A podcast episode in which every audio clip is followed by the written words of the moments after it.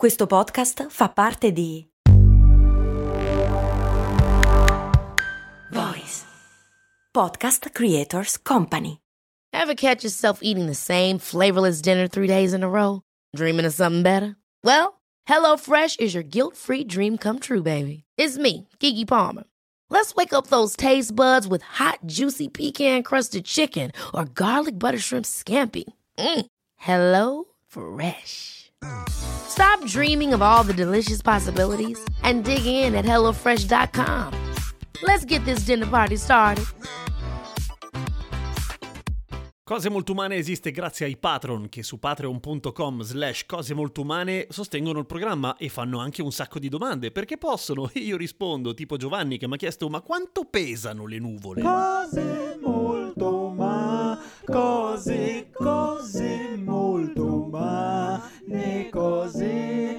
molto umane,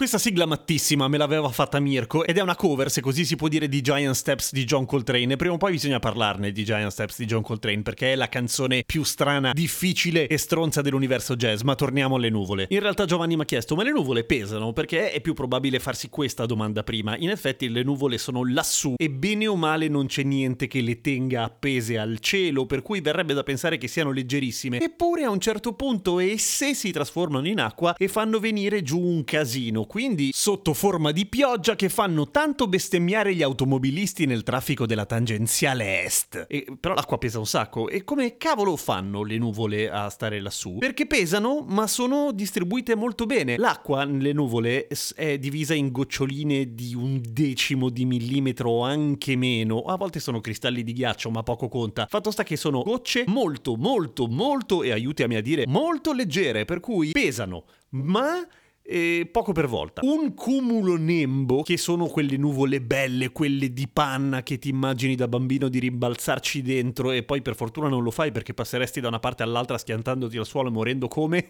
male. Beh, ecco, quelle lì, soprattutto quelle quando portano pioggia, possono arrivare a pesare, giuro, milioni di tonnellate perché sono molto estese, ma sono anche molto alte e particolarmente dense. E qua c'è un'altra grossa e importante caratteristica delle nuvole. Le nuvole che portano pioggia in genere sono scure, sono nere. Ed è vero, ma come mai l'acqua delle nuvole della pioggia è, è, nera? Non è nera. Le nuvole, quelle bianche, sono meno dense, per cui vengono attraversate dalla luce del sole e ci appaiono luminose, bianche, ci, ci appaiono luminose. Quelle dense, quindi quelle pronte a scaricare dell'acqua perché sono lì lì pronte a collassare e a non starci più dentro, povere bestie, è perché sono compatte, cioè sono composte da goccioline d'acqua una molto vicina all'altra, così tanto non riuscire a far passare la luce, o meglio, così tanto da che la luce del sole non riesca a passarci attraverso. E se noi le vediamo da sotto con lo sfondo, il resto illuminato, ci risultano buie, ancora più buie ci risultano se coprono completamente il cielo e non passa il sole, ma quello è evidente, sono nere perché è nero tutto il cielo. Se il cielo ti appare tutto grigio compatto, probabilmente sei nella pianura padana, più probabilmente ancora in Lombardia. Benvenuto, buon clima. A domani con cose molto umane.